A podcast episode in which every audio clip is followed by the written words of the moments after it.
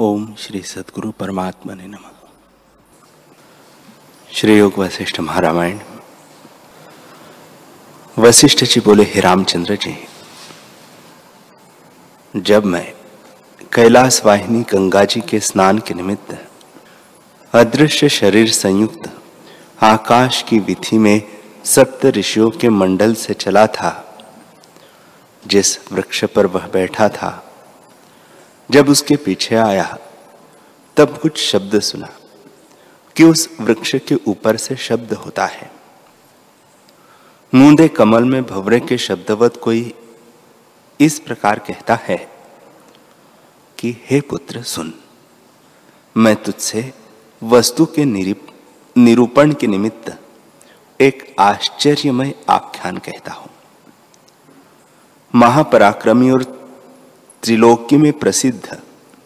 श्वेतथ नाम का एक राजा है, जो बड़ा लक्ष्मीवान जगत की रचना क्रम करता है। सब मुनि जो जगत में बड़े नायक है, वे भी उत्तम चूड़ामणि करके उसके शीश में धरते हैं, और वह असंख्य कर्म और नाना प्रकार के आश्चर्य व्यवहार करता है। उस महात्मा पुरुष को त्रिलोकी में किसी ने वश नहीं किया। सहस्त्रों उसके आरंभ है और सुख और दुख देने वाले हैं। उसके आरंभों की कुछ संख्या नहीं कही जाती। जैसे समुद्र के तरंगों की कुछ संख्या नहीं कही जाती, तैसे ही उसके आरंभ है। और उसका पराक्रम किसी शस्त्र, अस्त्र और अग्नि से नष्ट नहीं होता। जैसे आकाश को मुष्टि प्रहार से तोड़ नहीं सकते तैसे ही वह है। उसकी विस्तृत भुजा है और लीला करके आरंभ रचता है। उसके आरंभ को कोई दूर नहीं कर सकता। इंद्र, विष्णु और सदाशिव भी समर्थ नहीं है। हे महाबाहो, उसके तीन देह हैं जो दिशा को भर रहे हैं। उन तीनों देहों से वह जगत में उत्तम, अधम, मध्यम इस रूप से फैला रहा है और बड़े विस्तार रूपी आकाश से उत्पन्न हुआ है और वही शरीर में स्थित हुआ है। जैसे आकाश का पक्षी आकाश में रहता है और जैसे पवन आकाश में है, ऐसे ही वह पुरुष जगत में फैल रहा है। उस परम आकाश में उसने बगीचे संयुक्त एक स्थान अपनी क्रीड़ा के निमित्त रचा है। और पर्वत के शिखर में मोती की बेले रची है। उसमें सात बावलियों से वह स्थान शोभता है। और दो दीपक उसमें रचे हैं जो तेल और बाती बिना प्रकाशते हैं और शीत और उष्ण रूप है। कभी अध को और कभी ऊर्ध्व को नगर में भ्रमते हैं। उसने मूर्ख मनुष्य भी रचे हैं। कोई ऊर्ध्व में स्थित है, कोई मध्य में और कोई अध में स्थित है। कोई दीर्घकाल में नष्ट होते हैं, कोई शीघ्र ही नष्ट हो जाते हैं। कोई वस्त्रों से आच्छादित है और कोई वस्त्र रहित है। उस नगर में उसने नवद्वार स्थान किया है और उसमें निरंतर बहुत वृक्ष रोपे हैं। उसने पंचवदीप देखने के निमित्त किए हैं और तीन स्तंभ रचना किए हैं, जिनमें और छोटे स्तंभ भी हैं। मूल में के स्तंभों पर लेपन किया है और पाद तल संयुक्त किए हैं। निदान, महामाया से उस राजा ने वह नगर रचा है। और नगर की रक्षा निमित्त सेना रची है। एक नीति देखने वाले यक्ष है। विवरक गण से वे चलते नाना प्रकार की क्रीड़ा करते हैं। उन शरीरों से वह सब ठोरों में विचरता है। यह सब ठोरों में समीप रहता है और लीला करके एक स्थान को त्याग कर और स्थान में जाकर चेष्टा करता है। कभी इच्छा होती है चंचल चित्त से भविष्य पूर्व को रचकर उसमें स्थित होता है और कभी भय से वेष्टित हुआ, वहाँ से उठ जाता है और वेग करके गंधर्व नगर रचता फिरता है। जब इच्छा करता है कि मैं उपजू, तब उपज आता है और जब इच्छा करता है कि मैं मर जाऊँ, तब मर जाता है। जैसे समुद्र में तरंग उपजते हैं और फिर लय हो जाते हैं उसी प्रकार वह राजा बड़े व्यवहार करता है और बारंबार रचना करके कभी आप ही रुदन करने लगता है कि मैं क्या करूँ। मैं अज्ञानी दुखी हूँ और चित्त से आतुर होता है और कभी विचार करके उदय होकर बड़ा स्थूल हो जाता है। जैसे वर्षा काल की नदी बढ़ती है, तैसे ही बढ़कर आपको सुखी मानता है और विस्तार पाकर चलता फिरता है और बड़े प्रकाश से प्रकाशता है। उस महिपति की बड़ी महिमा है और उचित रूप होकर नगर में स्थित है। हे रामचंद्र जी, जब इस प्रकार दासुर ने कहा, तब पुत्र ने प्रश्न किया कि, हे भगवान, वह श्वेतथ राजा कौन है?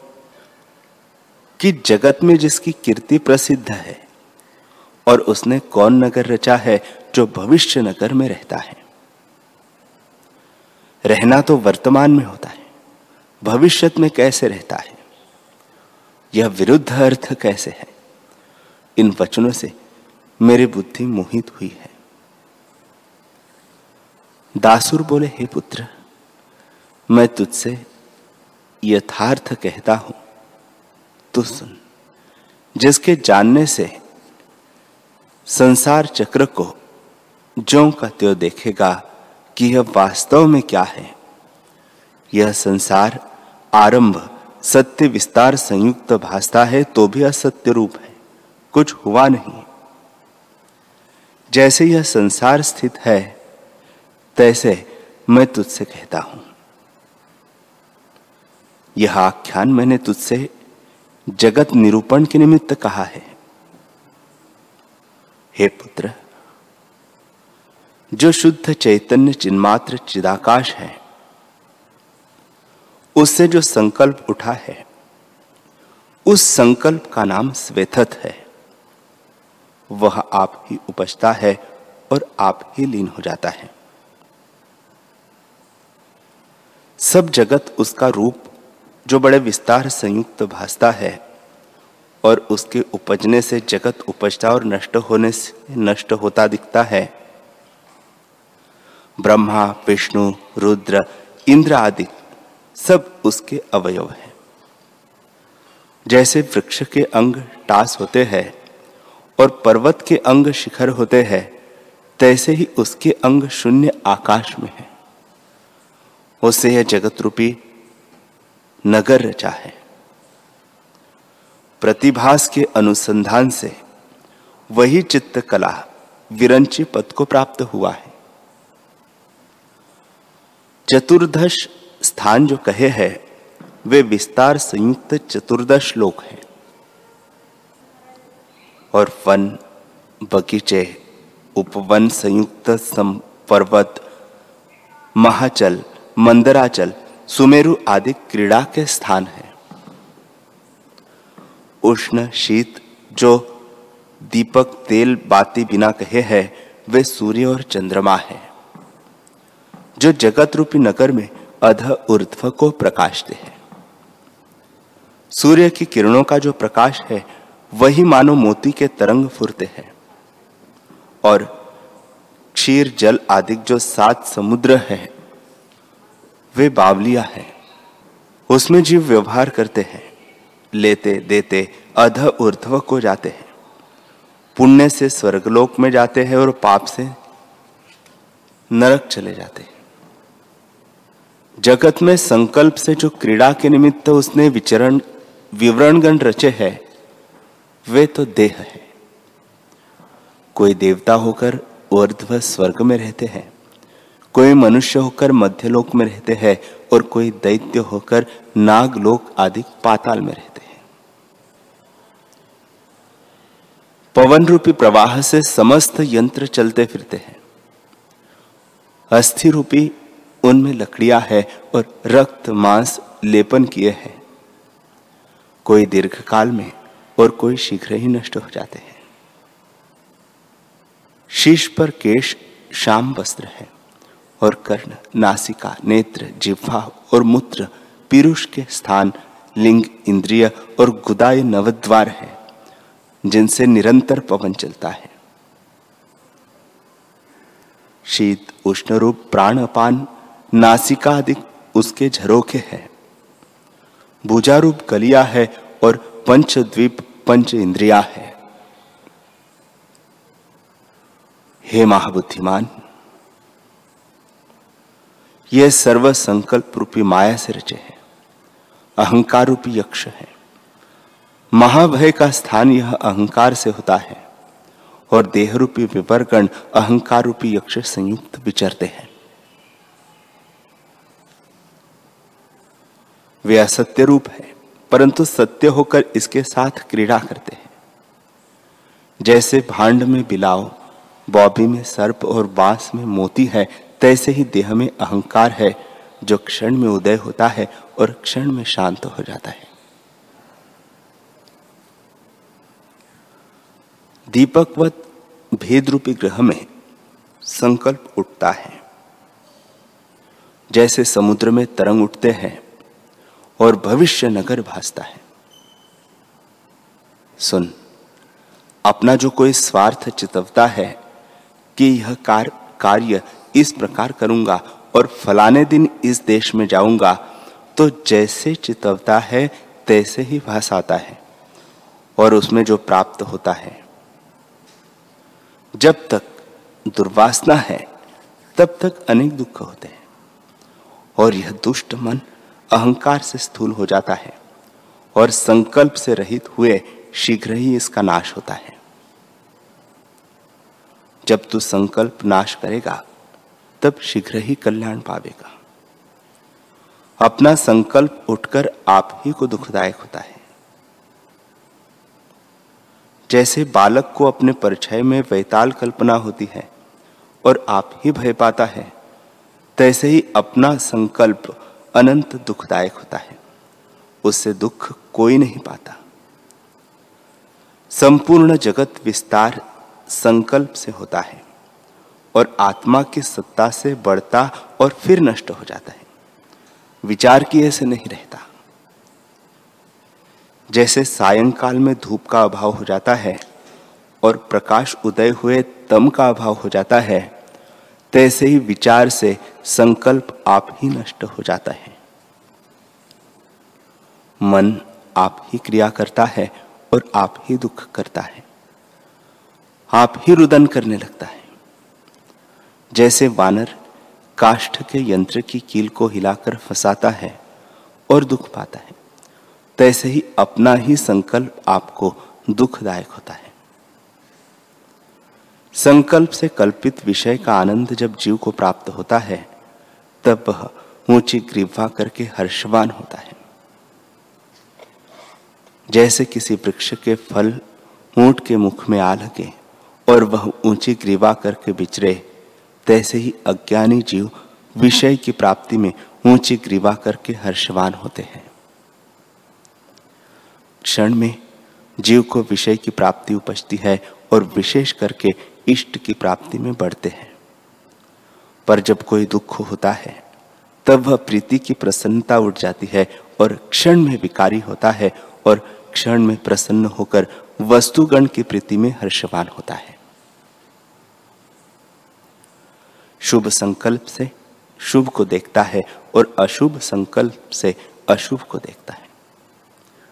शुभ से निर्मल होता है और अशुभ से मलिन होता है। आगे जैसी तुम्हारी इच्छा हो तैसे करो। श्वेतथ के जो मैंने तुमसे तीन शरीर कहे थे, उत्तम, मध्यम और अधम, वे सात्विक, राजस, तामस, यही तीन गुण, तीन देह है। यही सब के कारण जगत में स्थित है। जब तामसी संकल्प से मिलता है, तब नीच रूप पाप चेष्टा कर्म करके महाकृपणता को प्राप्त होता है और मृतक होकर कृमि और कीट योनि में जन्म पाता है। जब राजसी संकल्प से मिलता है, तब लोक व्यवहार, अर्थात स्त्री पुत्र आदि के राग से रंचित होता है और पाप कर्म नहीं करता तो मृतक होकर संसार में मनुष्य शरीर पाता है।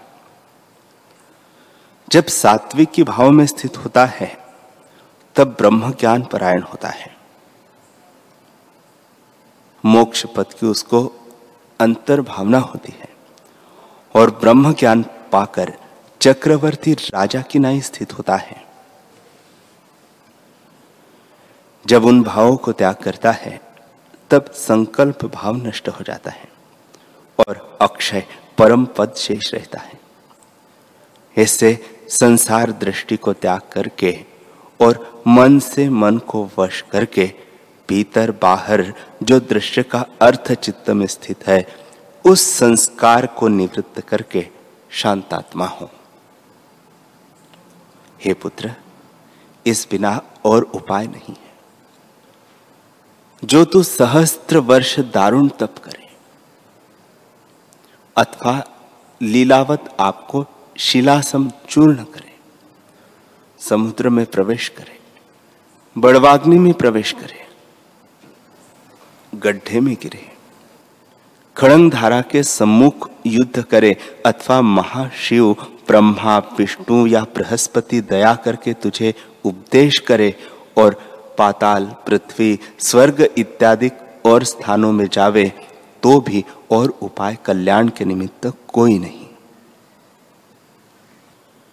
जैसे संकल्प का उपशम करना उपाय है, तैसे जो अनादि, अविनाशी, अविकारी, परम पावन सुख है, वह संकल्प के उपशम से पाता है। ऐसे यत्न से संकल्प को उपशम करो। जो कुछ भाव पदार्थ है, वे सब संकल्प रूपी तत्व से पिराए हुए हैं। जब संकल्प रूपी तात टूटता है तब नहीं जाना जाता कि पदार्थ कहाँ गए।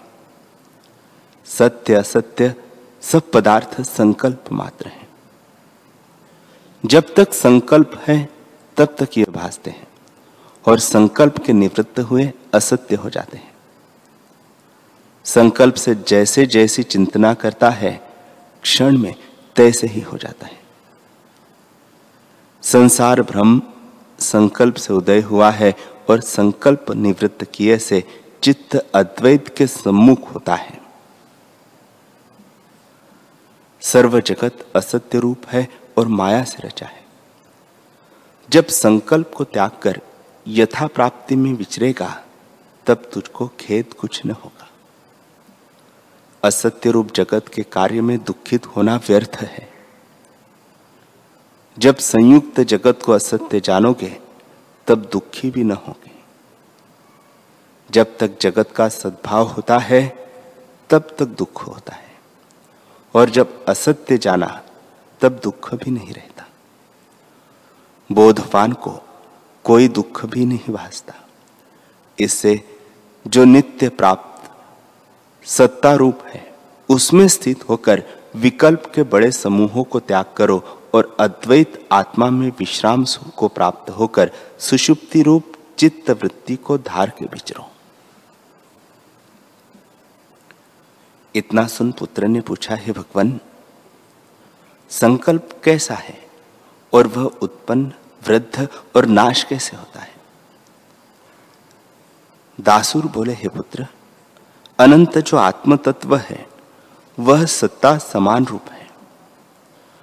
जब वह चैतन्य सत्ता द्वैत के सम्मुख होती है, तब चेतना का लक्षण जो वृत्ति ज्ञान रूप है, वही बीज रूप सम्मित उल्लास मात्र सत्ता को पाकर घन भाव को प्राप्त होता है। फूरने से आकाश को चेतता है और आकाश को पूर्ण करता है। जैसे जल से मेघ होता है, वैसे ही फुरने की दृढ़ता से आकाश होता है। अपना स्वरूप आत्मसत्ता से भिन्न भासता है। यह भावना चित्त में भावित हो जाती है। जैसे बीज अंकुर भाव को प्राप्त होता है, तैसे ही सत संवित संकल्प भाव को प्राप्त होता है। संकल्प से ही संकल्प उपजता है और आप ही बढ़ता है, जिससे सुखी दुखी होता है। तब अचल रूप में चित्त संवेदन दृश्य की ओर फुरता है, तब उस फुरने का नाम संकल्प होता है और स्वरूप से भूलकर जब दृश्य की ओर फुरता है, तब संकल्प वृद्ध होता है और जगत जाल रचता है। जो कुछ प्रपंच है, वह संकल्प का रचा संकल्प मात्र है। जैसे समुद्र जल मात्र होता है, जल से भिन्न नहीं तैसे ही जगत भी संकल्प से भिन्न नहीं। आकाश मात्र से भ्रांति रूप जगत फुराया है।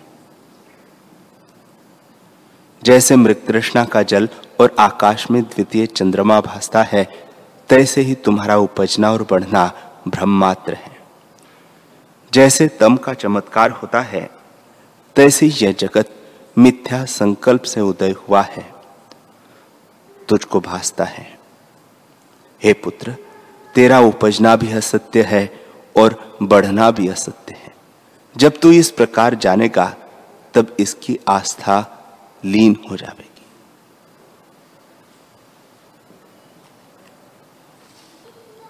हरि